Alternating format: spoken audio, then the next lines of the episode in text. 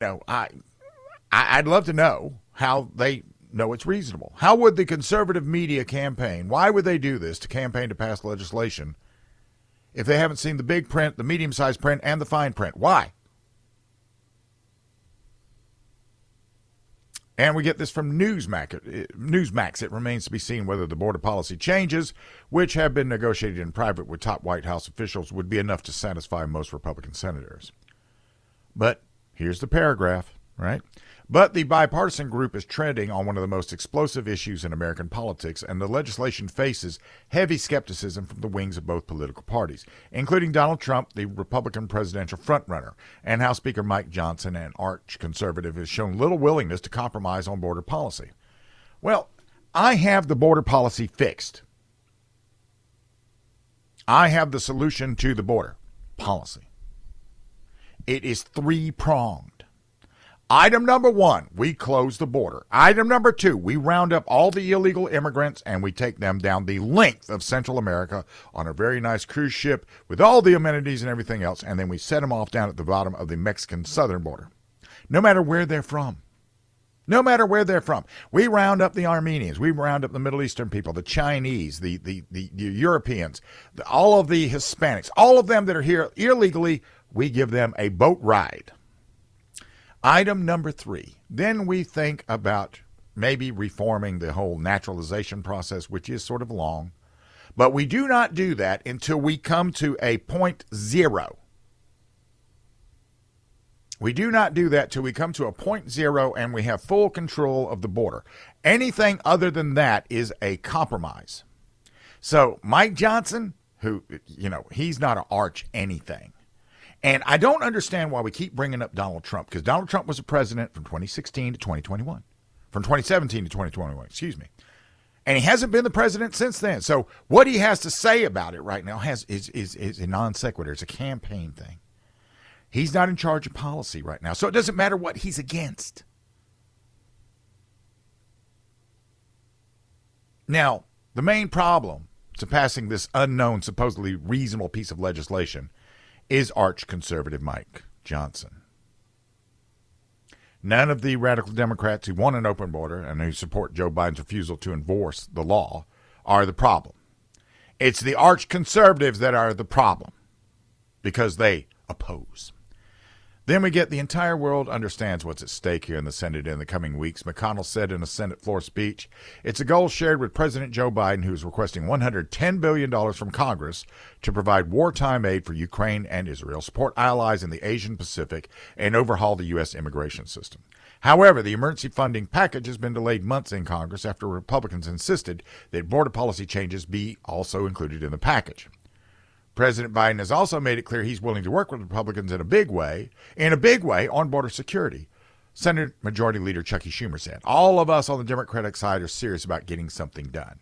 I wonder if he still feels that way since he and his daughter were having dinner the other day and the pro-Hamas people were protesting him and his daughter while they were having lunch or dinner or whatever. Now notice that Biden, who created the massive chaos at the border, who decided to refuse to enforce existing law, has been working really hard to solve the problem. Schumer says that Biden and the Democrats have been serious about getting the border secure, which is a bunch of nonsensical malarkey. House passed an immigration bill a long time ago, and Schumer just sits on it. Why didn't Newsmax say this?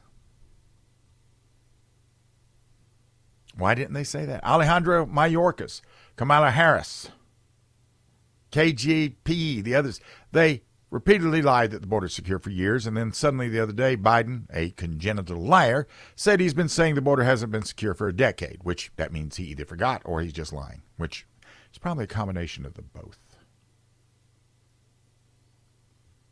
And we get this from The Hill. President Joe Biden said the southern border hasn't been secure for the last ten years, a response he gave before addressing a bipartisan group of mayors at the White House on Friday. When asked by uh, Fox News White House correspondent Jackie Heinrich if the U S border was secure, Biden said, no, it's not. So, for me, it's really pathetic that Newsmax is supporting legislation it hasn't seen And then without even knowing the details of it, they're blaming Republicans for any opposition, and they act like the Democrats are the great solutions. So, which leads me to the next thing. Either Newsmax knows something that I don't know, or you don't know, or they don't know, or they are absolutely just uh, in on this, or they're ignorant of what's going on. And in either case, it doesn't matter. Because once again, this is a news organization that's taking on an editorial role instead of a news role. Do you want to know what news is like? Here's what news would be like. So here's some news. So like here in Greenville, if I was if, if I was on the crack W O R D news reporting team, if I was right up there with with, with Lee and, and uh, Roger and all these other people, I'd be out there and my news would be like, today in Greenville, a water line broke and it flooded the street.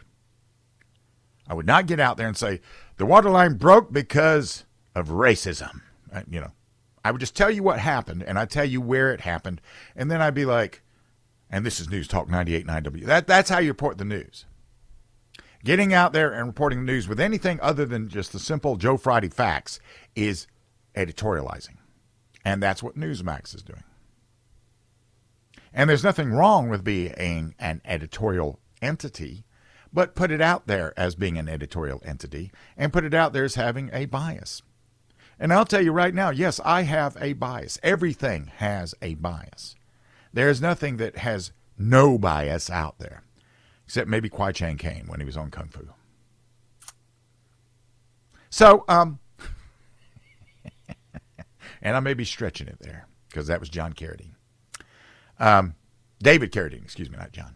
So, um, having said all of that, um, when you when you go off into this editorial plateau, you're giving up any pretense at being objective. You're subjective now. And that's fine, too.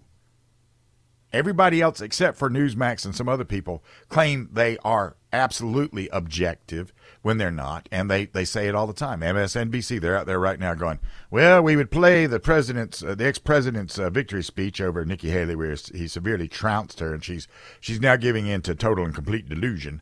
But we cannot let him say things that are not true. Now, Newsmax, on the other hand, they'll get out there and look at you and wink at you and say, listen, we're the new, I don't even know what their, what, what is their tagline? I don't even watch them. This is the thing about not watching T V. That means you don't watch any of it. So I don't even watch them. And this way, you know, I, I when I see some of the stuff they're doing, I'm like, really? But the reason I don't is because, for me, I've thought about these things. I, I look at these things. I, I do a little critical thinking, apply it to what's going on, and I make up my own mind. I don't need somebody to get on T V with a nice jacket and a nice tie and tell me what I need to think. That's that's what it is. That's all it is. I expect everybody listening to me right now to check every single thing I say. I'm not the all-master being of time, space, and dimension. I just get out there and I look at a few things, I corroborate them, and if I think it's real, I get out there and I talk about it. And if I don't think it's real, I don't.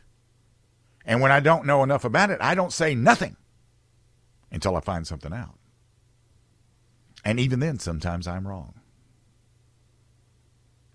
Not the guys on T V news, though. They are one hundred percent right. Don't worry about your opinion. If we want your stupid opinion, we'll tell you what it is. And speaking of that, we're going to go into the Army.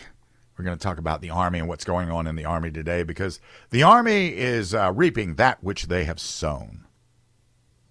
This is News Talk ninety-eight point nine W O R D.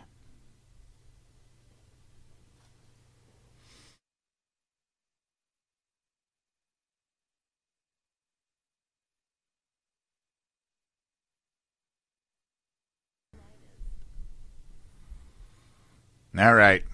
Be careful what you wish for sometimes, you D E I, diversity hire punks, even those of you in the military, because sometimes you're going to get it. The G S Plumbing Talk Line is one eight hundred nine oh five oh nine eight nine. The Common Sense Retirement Planning Text Line is seven one three oh seven.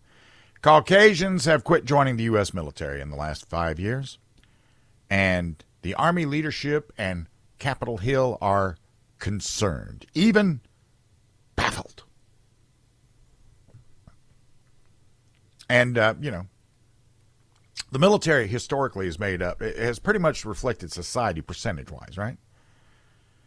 So that means that Caucasians have made up the bulk of the force, while also taking most of the casualties. And we get this from the two thousand five L A Times. The majority of soldiers and Marines killed or wounded in Iraq and Afghanistan were young, white, enlisted personnel from active duty units. The demographic study involved one thousand eight hundred forty-one service personnel who were killed, twelve thousand six hundred fifty-eight were, who were wounded. Whites, who constitute sixty-seven percent of the active duty and reserve forces, accounted for seventy-one percent of the fatalities. Pretty pretty close. African Americans, seventeen percent of the force overall, nine percent of the fatalities. Hispanics are nine percent of the force and were ten percent of the fatalities. Sort of interesting the way that spreads out, but, you know, pretty pretty spot on. And since two thousand five, there's not a lot of indication that those numbers have changed in any meaningful way, except that the Army's recruiting of white soldiers has dropped significantly in the last half decade, and a decline that accounts for much of the service's historic recruitment slump that has become the subject of increasing concern for the Army leadership. Now, in normal moments, the shift in demographics would mean nothing if they meet their goal. So the Army had a goal in twenty twenty-three of recruiting sixty-five thousand new soldiers. And if they'd gotten sixty-six thousand new soldiers, nobody would be doing that. Nobody would be looking at this at all, because it would just be one of those little glitches that occurs from time to time, because it does. But, um, you know, they had a shortfall of ten thousand recruits in twenty twenty-three. Now, most of the Army's recruits, enlisted and officer, come from the Midwest and the South, and many of them are from a historically military family. And once you lose them, well, the military ends up where it is now, which is dangerously short of qualified personnel. In twenty eighteen, forty-four thousand new recruits were uh, categorized by the service as Caucasian. But that number has fallen to twenty-five thousand seventy in twenty twenty-three. And there was a six percent dip from twenty twenty-two to twenty-three, which was the most significant drop. And no other demographic group has seen such a precipitous decline. So, the uh, and, and the reason for that is D E I and the pushing the L G B T Q W E R T Y plus agenda. Now, internally, some Army, Army planners are alarmed over the data trends, but they see it as a minefield to navigate given increasing partisan attacks against the military for its efforts to recruit and support a diverse force, according to interviews with several service officials. Now, as I look at this, this looks like it could have been written by Newsmax, to be quite honest with you, because what they're doing is they're looking at everything but what has actually caused this. Now, I don't care if the military wants to go D E I, okay? In, in the context of the way I live today, uh, every time the left, and if they're being run by leftists and they're being run as a leftist organization, yes, of course, I want them to go D E I. I want them to get soft and compliant and complacent and just completely non-combat ready. That's exactly what I want, yes. And an indication that that's what's happening is that military dot com, who was actually looking at this, the Army will not share the details of the data with military dot com, which tells me they know. They know. And that's a good point on the text line. That's incredible to think the military lost enlistment during a terrible economy. That's true. No, in a lot of cases, a lot of young people will look to the military in a terrible economy because it is a steady job.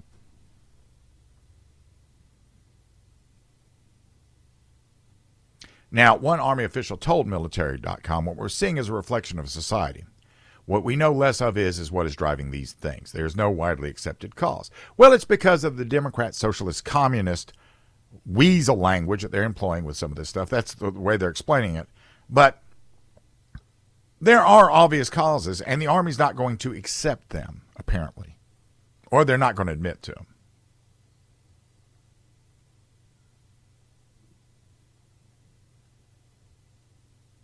And this is nothing new. I mean, uh, and on the text line, I see a text in that reference. When uh, we had equal opportunity N C Os in, uh, in the military, when I was in the military in the eighties, It's just that we did not identify ourselves as that. Because it, we had our differences in garrison, but in combat, it would, they would have gone out the window. And I don't know if that's the case nowadays, because nowadays, uh, who's joining the military that is going to get out there and go, tell me where to go, sir, and I'm going. I'm headed that way. Three bags full, sir. Who's doing that? Now, what they're doing is they're, part, they're pointing out to partisan attacks from conservative lawmakers and media. And they have an overwhelmingly white audience. That's not true. That's not true. That's getting out there and saying black America is not engaged or Hispanic America is not engaged. The Hispanics that have become naturalized citizens, those guys are more patriotic than I am. Black America is waking up to the whole nonsensical scam that's been played against them, and they're mad. And they're looking at things with a whole different light. So getting out there and saying that the reason that this is happening is because of the white audience of the uh, conservative media, which, how big is that really?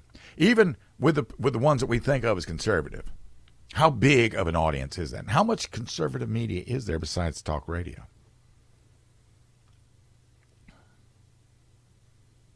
Now, the military has been used in a lot of ways. And they, they've been used just like the universities have been used. People that join the military, that enlist in the military, those guys are young people too. So instead of them being in, uh, you know, U S C, they're in the one hundred first Airborne Division. And once again, in this setup, they can also once again be indoctrinated. The difference is where a lot of kids are being, you know, a lot of parents are paying for kids to go to school to be indoctrinated. A lot of other people have decided, I'm just not going to go. Which that's interesting, because you would think the more educated people would sit there and say, well, I'm not going to become a, a you know, I'm not going to fall victim to this socialist thing. One thing young people don't like is they don't like to be told what to do. They do not. And that whole communist socialist thing, children, you're nothing more than a, a, a servant, a peasant in that system. You're not an equal citizen like you are in mine. So I find I find a lot of this stuff very interesting as it as we go about it and look at it as it unfolds. And uh, it's not the older people that feel this way, that are actually in the enlistment pool, but it's the young applicants. And this means that a lot of, you know, I've been hearing that young white guys are more and more conservative than they used to be. And obviously they're smart enough to realize that the current military has one enemy above all others, which is straight white men. So they're not putting themselves on a battlefield where they're taking fire from two enemies, a geopolitical foe and their own leader. And I don't blame them. Good on you, kids. Good on you. Go out there, get a job, make some money, continue to be a free thinker. Welcome to my world. It's bigger than you think. So there's, if you look really hard, you'll find a lot of signs out there that not everybody's giving in to this collective group think. Now,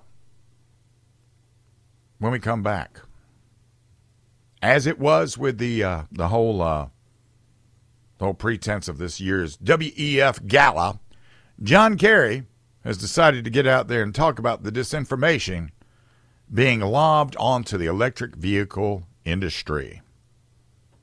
This is News Talk ninety-eight point nine W O R D.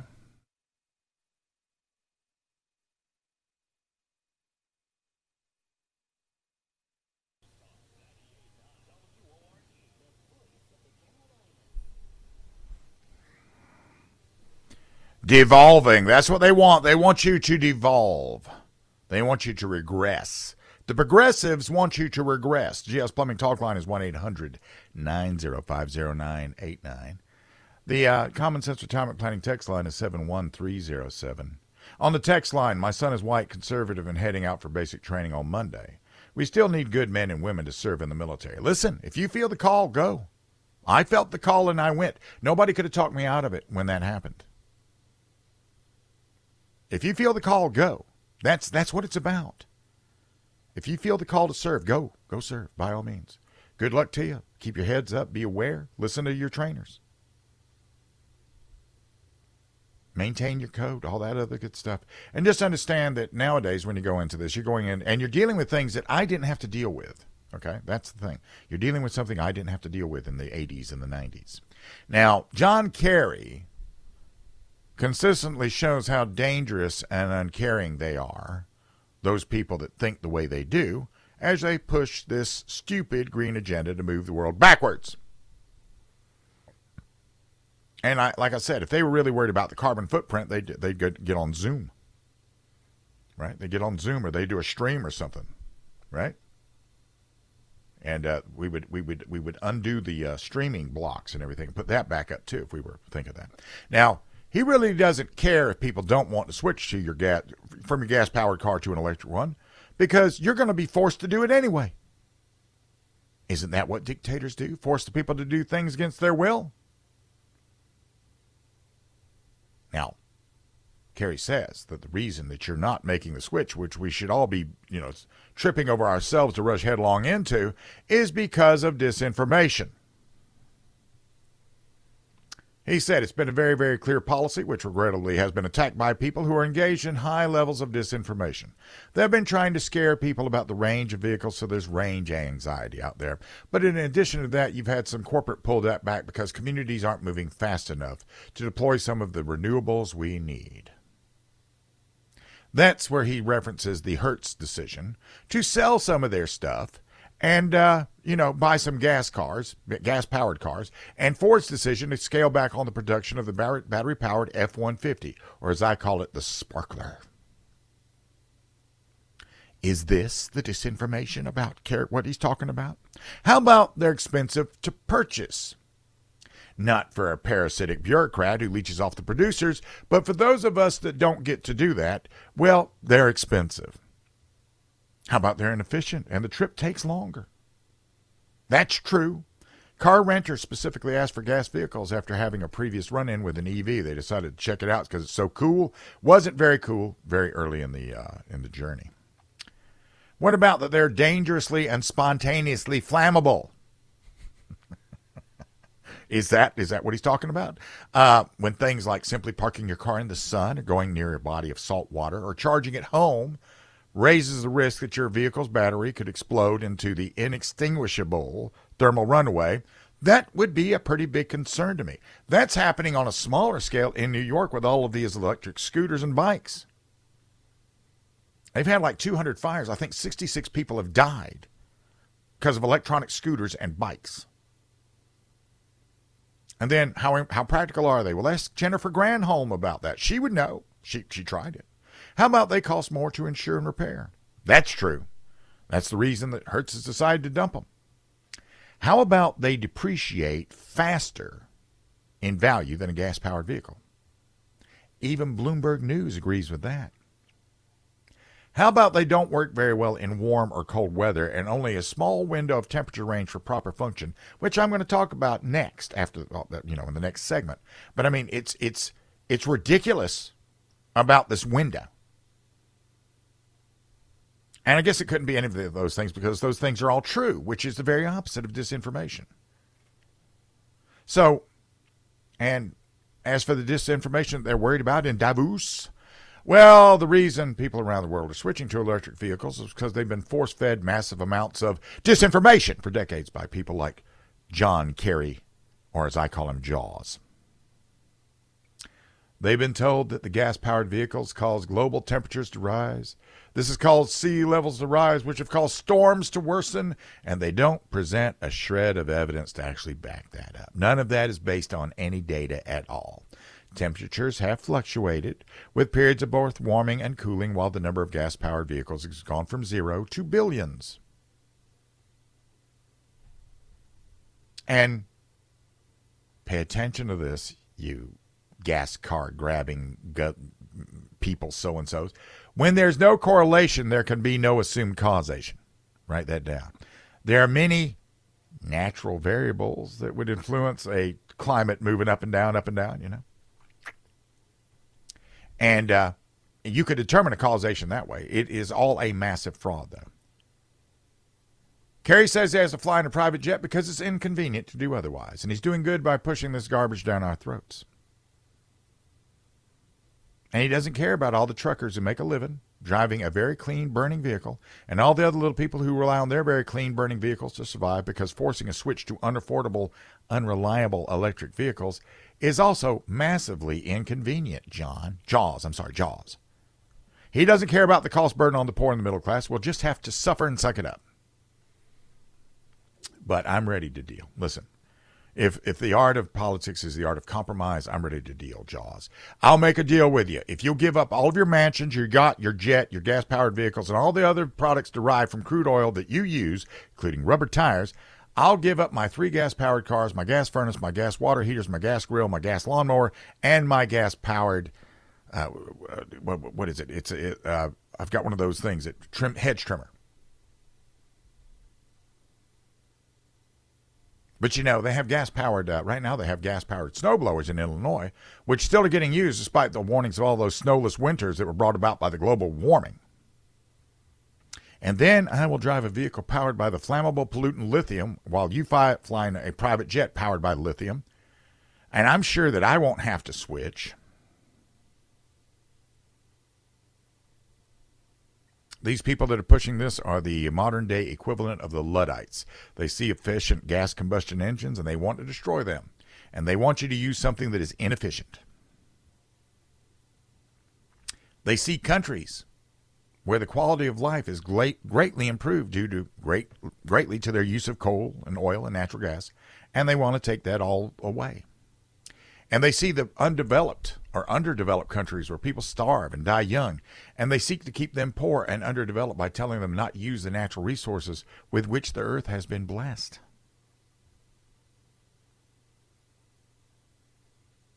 All of these people that push this agenda are very dangerous, and they absolutely are going to have to be stopped.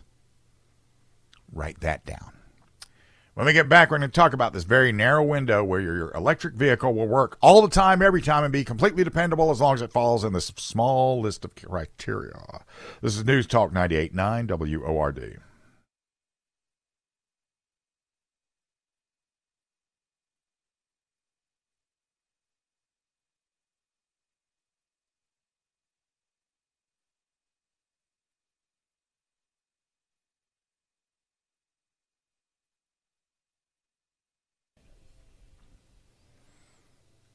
Let's talk about the quirks of electric vehicles, okay? Because they have them, right? Now, if you're fleeing a natural disaster like, say, a hurricane out of Florida, for example, the nature of the design might impede efficient and safe evacuation, or they might just explode because exposure to salt water can link the positive and negative battery terminals, which causes a short circuit, which then causes a thermal runaway. And if they're just sitting there, too, there's still a heightened risk of spontaneous explosion with a long-burning, extra-hot, inextinguishable fire. They don't really work in cold weather, and now, according to new data, excessive heat can greatly diminish electric vehicle range, too. So Recurrent, an auto company based in Seattle, has a mission to accelerate the overall adoption of E Vs, and they've decided to try to provide transparency and confidence in pre-owned E V purchases. So this past Friday, they released a research report titled Deep Dive, Lithium-Ion Batteries and Heat. And it has a very absurd graphic built into it, although I'm sure it wasn't meant to be that way, that showed the op optimal temperature range to avoid issues. The optimal temperature range for your, your electronic vehicle is between fifty-nine and eighty-six degrees Fahrenheit. I'm trying, is there anywhere on the planet where that is always the average temperature between fifty-nine and eighty-six? Um, here in the South, we, we have those days which we, we just went through a cold snap. And that's what it is. Most times it's a snap. It's not a long, drawn-out, you know, hand wringing. It's just a snap of the finger. Pop. Cold snap. Um, so, uh, I, I, you know, and then we also have tendencies to get up in the nineties and the hundreds. And once you get outside the fifty-nine to eighty-six degree field, there's either going to be slow reactions or accelerated side reactions like those I was talking about earlier. From the report itself, given the risks of excess heat in a battery, thermal management systems are essential to maintain safe operating temperatures. If the battery overheats, it can lead to safety hazards, reduced battery performance, and accelerated degradation of the battery components. We've known this for a long time. I mean, everybody has a mobile phone with a lithium-ion battery, right? We've known that they have tendencies to, uh, you know, cold affects batteries bad. Heat affects batteries bad.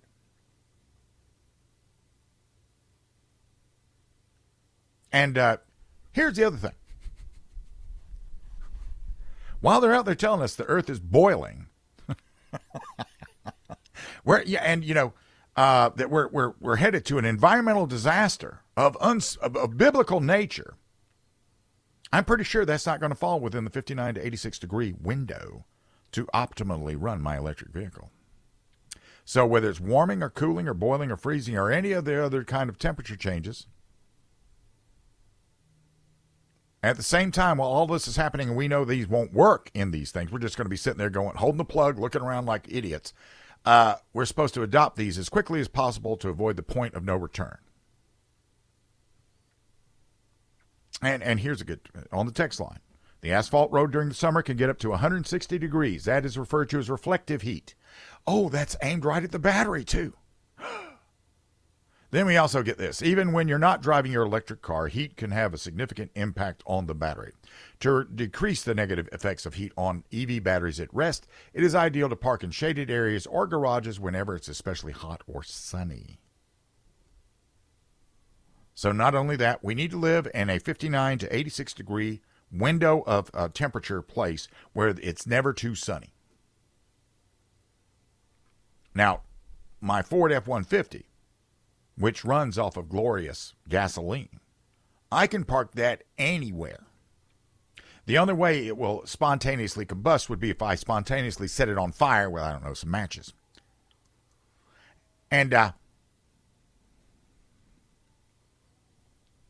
why, with, with one of these vehicles, which all of these things are just tools to make my life easier and uh, more manageable, right? Why is it that I have to have one set of tools that are so frou-frou that I have to give them special care? Now let's talk, you know, let's talk, let's talk uh, two, two climates, you know. Right now in Las Vegas, it's freezing out in Vegas right now. So everybody driving an electric car in Vegas, if they're at SHOT Show, for example, they wouldn't be getting around right now. Because, well, they'd be getting around, but they just wouldn't get, be getting very far. Then if you lived in Arizona, right? Um, you have cold nights and cold mornings, but you don't have cold day in, day out, sunset to sunrise, right? You just don't. You have variations in temperature, which uh, that would also, I would think, if it's really cold at night and gets really hot during the day, that just absolutely saps these things of any charge whatsoever. So the question becomes, where in the world do we see these optimal temperature ranges to where an electric vehicle would actually make sense? If you live in that area, if you live in that area, by all means, buy one of those cars because they're cool, they're smart, they're, they're, they're, they're fancy. But if, if you can afford it, right? But if you don't, what's the point? What's the point of this? Interestingly enough, the only thing that is really economically and uh, uh, technically advanced, the electric car, is the one that won't run. As it is set up. That's what they want with the Green New Agenda. So, listen, I'm going to I'm gonna take a, I don't know, a twenty-two hour break. I'll be back here. I'll be back here with you. This is News Talk ninety-eight point nine W O R D, the voice of the Carolinas.